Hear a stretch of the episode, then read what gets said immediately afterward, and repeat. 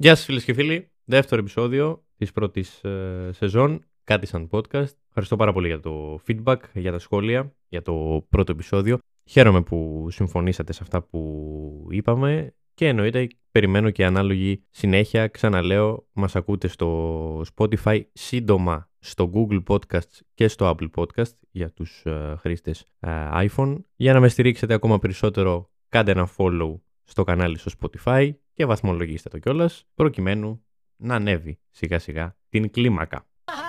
Όλα το σβήσα όλα εγώ. Λοιπόν, λοιπόν, από πού να ξεκινήσω, αρκετά έγιναν, να σας πω την αλήθεια, αυτή τη βδομάδα που πέρασε. Ήμουνα πολύ κοντά να σας πω την αλήθεια να κάνω επεισόδιο την Πέμπτη και να σπάσω από την πρώτη στιγμή την εντός εισαγωγικών συμφωνία που είχαμε για κάθε τρίτο επεισόδιο. Αλλά δεν το έκανα. Κρατήθηκα και κρατήθηκα γιατί ήξερα ότι έχει και συνέχεια. Γιατί και το Σαββατοκύριακο ήταν πάρα πολύ έντονα τα γεγονότα και επέλεξα κάποια από αυτά να τα συζητήσουμε σήμερα. Νομίζω θα το πάρω με τη σειρά, με βάση τη χρονική σειρά από τότε που δημοσιεύτηκε το, το podcast την προηγούμενη Τρίτη. Είχαμε την Πέμπτη μια πολύ ωραία στιγμή στο Ελληνικό Κοινοβούλιο, έτσι. Νομίζω συμφωνείτε όλοι. Και αυτό ήταν ο λόγος για τον οποίο ε, ήθελα να κάνω επεισόδιο την ε, Πέμπτη. Γιατί πραγματικά μόλις είδα αυτό το γεγονός, μόλις συνέβη, είχα πάρα πολλά πράγματα στο μυαλό μου τα οποία ήθελα να τα εκφράσω. Για όσους δεν το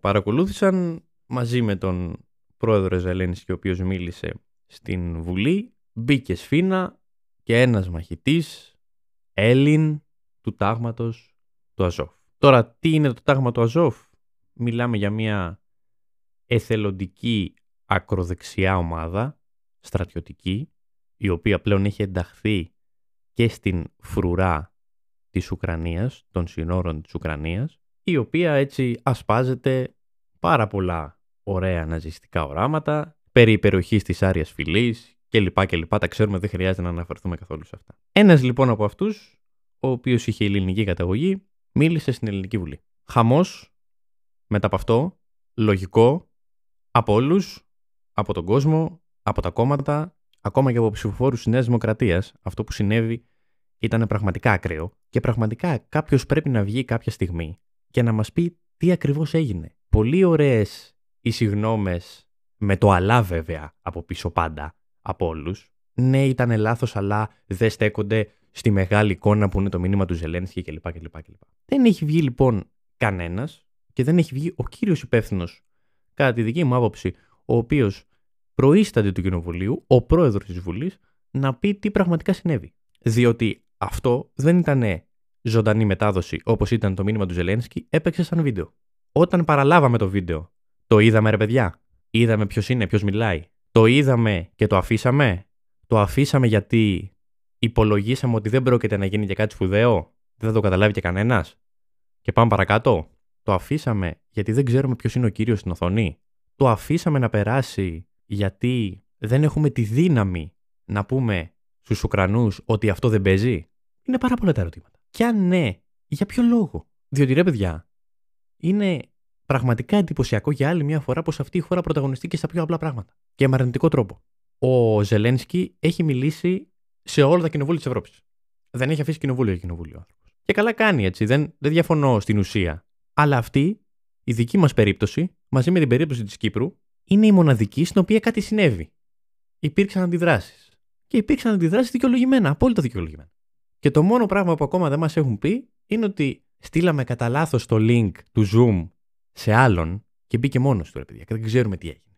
Κάπως έπαιξε το βίντεο μόνο του, δηλαδή έφτασε σε εμάς και έπαιξε στο, στον αέρα του καναλιού της Βουλής. Μόνο του. Δεν, δεν, δεν πατήσαμε τίποτα. Για να το κλείσω με αυτό και να μην κουράζω πάρα πολύ, αυτό το επεισόδιο θα κρατήσει σίγουρα περισσότερο από 10 λεπτά όπως ήταν το πρώτο. Δεν καταλαβαίνω μερικούς οι οποίοι θίγονται με το Ζελένσκι γιατί δεν αναφέρθηκε στο Κυπριακό. Ρε παιδιά, καταρχάς ο άνθρωπος έρχεται να πει τον πόνο του.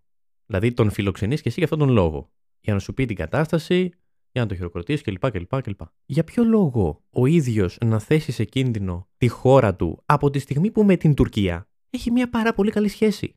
Έχει προμηθευτεί όπλα την Τουρκία. Έχουν σχέση εμπορίου όπως έχει με όλες τις χώρες, με την Ελλάδα προφανώς. Αλλά για ποιο λόγο ώρα πολέμου να μπει σε μια τέτοια κατάσταση. Να εμπλακεί σε μια υπόθεση η οποία διαχρονικά είναι πόλος αντιπαράθεσης ανάμεσα στην Ελλάδα, στην Κύπρο και στην Τουρκία. Τη στιγμή που χρειάζεται τη βοήθεια ολονών αυτή τη στιγμή. Και της Τουρκίας φυσικά. Μην νομίζουμε ότι είμαστε στο κέντρο του κόσμου, ότι πρέπει να έρθει εδώ πέρα ο Ζελένσκι και να πει για το δικό μας πρόβλημα. Και αυτό έχει να κάνει και για την Κύπρο. Α πάρουμε χαμπάρι επιτέλους ότι δεν είμαστε τίποτα παρά μία μικρή χώρα της Ευρωπαϊκής Ένωσης. Και εμείς και η Κύπρος. Με την ιστορία μας, ναι, με τον πολιτισμό μας, ναι, αλλά μέχρι εκεί, τη δεδομένη χρονική στιγμή, δεν είμαστε τίποτα παραπάνω από μια πολύ μικρή οικονομία της Ευρώπης, από μια πάρα πολύ μικρή οικονομία του κόσμου. Και αυτή είναι η πραγματικότητα. Είτε το θέλουν μερικοί είτε όχι. Με ό,τι μπορεί να συνεπάγεται αυτό. Αν πάει ο Ζελένσκι να μιλήσει στη Γαλλία, τη μεγαλύτερη αυτή τη στιγμή χώρα στην, στην Ευρώπη, θα έρθουμε και εκεί. Γιατί έχουμε και εκλογές αυτή τη στιγμή στη Γαλλία. Προφανώς θα πει κάποια πράγματα περισσότερα. Δεν είμαστε το κέντρο του κόσμου, παιδιά. Αυτή είναι η πραγματικότητα. Κάποτε μπορεί να ήμασταν κάποιες άλλες εποχές. Πολύ παλιές. Πάρα πολύ παλιές. Τώρα όχι. Πασχίζουμε για τα πιο βασικά. Αλλάζω θέμα. Πάω σε κάτι αθλητικό. Το Σάββατο γίνει ένας πολύ ωραίος αγώνας στο Καρισκάκη. Με τον Ολυμπιακό να υποδέχεται τη Σαχτάρ σε ένα φιλικό για την ειρήνη. Σε ένα φιλικό με πολλά μηνύματα. Με κυρίαρχο όμως αυτό του να σταματήσει ο πόλεμος και να επέλθει η ειρήνη.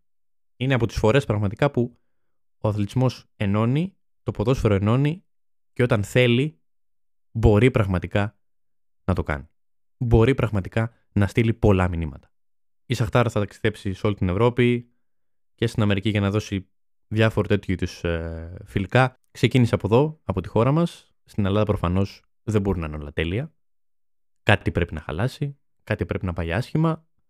Αυτή είναι η πραγματικότητα. Δυστυχώς, σε οποιαδήποτε άλλη χώρα, αν υποδέχονταν μία ομάδα από μια χώρα η οποία δέχεται αυτή τη στιγμή επίθεση και βρίσκεται σε πόλεμο, θα γινόταν χαμός. Θα είχε γεμίσει το γήπεδο και θα υπήρχε ένα κλίμα ενότητας, ένα κλίμα αλληλεγγύης υπέρ αυτών των ανθρώπων. Εδώ συνέβη κάτι διαφορετικό και μιλάω για τους οργανωμένους οπαδούς του Ολυμπιακού, οι οποίοι επέλεξαν να μην βρεθούν στο γήπεδο. Για ποιο λόγο λέτε, διότι επικαλούνται πολιτικά παιχνίδια. Διαβάζω ορισμένα πράγματα από την ανακοίνωση της θύρα αυτά. Η θύρα 7 λέει δεν μπαίνει στη διαδικασία διαχωρισμού των οπαδών της, είναι το μεγαλύτερο οπαδικό κίνημα κλπ. Κλπ. Σε αυτήν συνεπάρχουν όλες οι απόψεις και θεωρούνται ισότιμες και σεβαστές. Άρα λοιπόν, όταν δεν συμμετέχεις σε ένα φιλικό, δεν συμφέρεις και οικονομικά σε ένα φιλικό, το οποίο είναι υπέρ των ανθρώπων που αυτή τη στιγμή μάχονται για τη ζωή τους, θεωρείς ότι μπαίνεις σε πολιτικά παιχνίδια και ότι ξεχωρίζεις μια συγκεκριμένη άποψη. Για τη θύρα 7 λοιπόν είναι άποψη αυτό που έγινε το Σάββατο στο Καριασκάκης. Και όταν λοιπόν αυτές οι απόψεις είναι ισότιμες όλες και συνεπάρχουν μαζί και σεβαστές κλπ., ποια είναι η διαφορετική άποψη; Υπάρχει λοιπόν μέσα στη θύρα 7 αυτό που μας λέει αυτή τη στιγμή είναι ότι υπάρχουν άνθρωποι μέσα στη θύρα 7 οι οποίοι είναι υπέρ του πολέμου. Είναι υπέρ της ουσία. Και δεν τους αποβάλλουμε αυτούς τους ανθρώπους, αλλά τους κρατάμε εκεί γιατί είναι σεβαστές όλες οι απόψεις. Συνεχίζω. Δεν αναμειγνύεται σε πολιτικά παιχνίδια που οδηγούν σε άδικους πολέμους και θανάτους αμάχων και αθώων πολιτών. Ποια είναι πολιτικά παιχνίδια; Το να βοηθήσεις πρόσφυγες που φεύγουν από τον πόλεμο κατατρεγμένοι είναι πολιτικό παιχνίδι; Με ποια λογική; Ο συγκεκριμένος πόλεμος λέει που ξεκίνησε το 2014 και έχει στιγματιστεί από εγκλήματα και των δύο πλευρών, το τονίζει αυτό με κεφαλαία, πρέπει να σταματήσει. Συγγνώμη, έχω καταλάβει εγώ κάτι λάθος. Τι έγκλημα έχει κάνει η Ουκρανία, ρε παιδιά; Επειδή προστατεύει τα εδάφη τη. Αυτό είναι έγκλημα. Τραγικό, απλά. Και το είπαμε και στο προηγούμενο επεισόδιο. Όταν δεν παίρνεις θέση, όταν κάνεις τον ουδέτερο, είσαι υπέρ του επιτιθέμενου. Εχθές Κυριακή, για το podcast που το γράφω Δευτέρα, είχαμε τον πρώτο γύρο των ε, γαλλικών εκλογών. Αλλάζουμε τελείως θέμα. Οι οποίες έχω την εντύπωση ότι αυτή τη στιγμή είναι οι σημαντικότερες εκλογές στην Ευρώπη για τα επόμενα πολλά χρόνια. Διότι η Ευρώπη είναι αντιμέτωπη με ενδεχόμενη διάλυση αυτή τη στιγμή.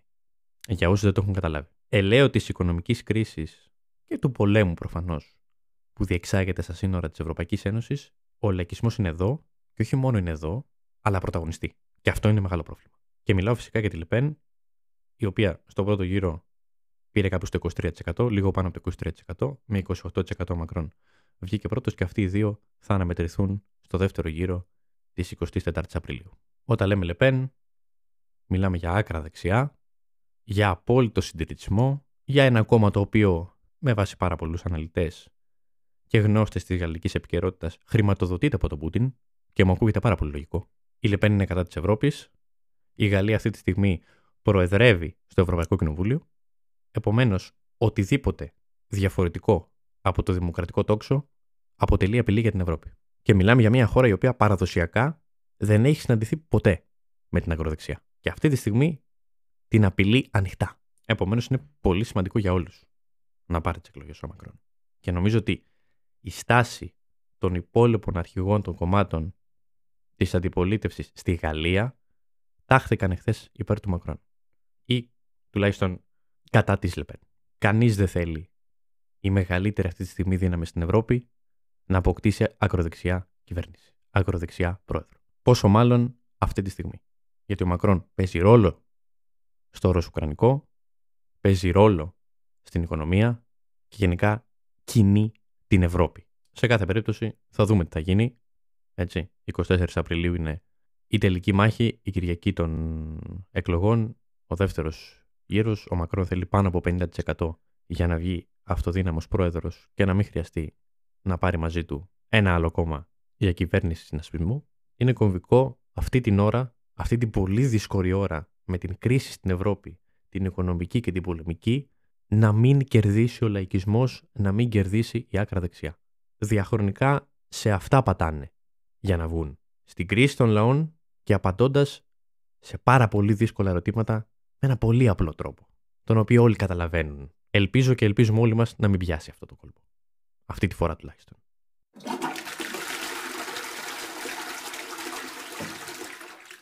Σας ευχαριστώ για άλλη μια φορά που με ακούσατε. Ήταν μεγαλύτερο αυτό το επεισόδιο, σας το είχα πει.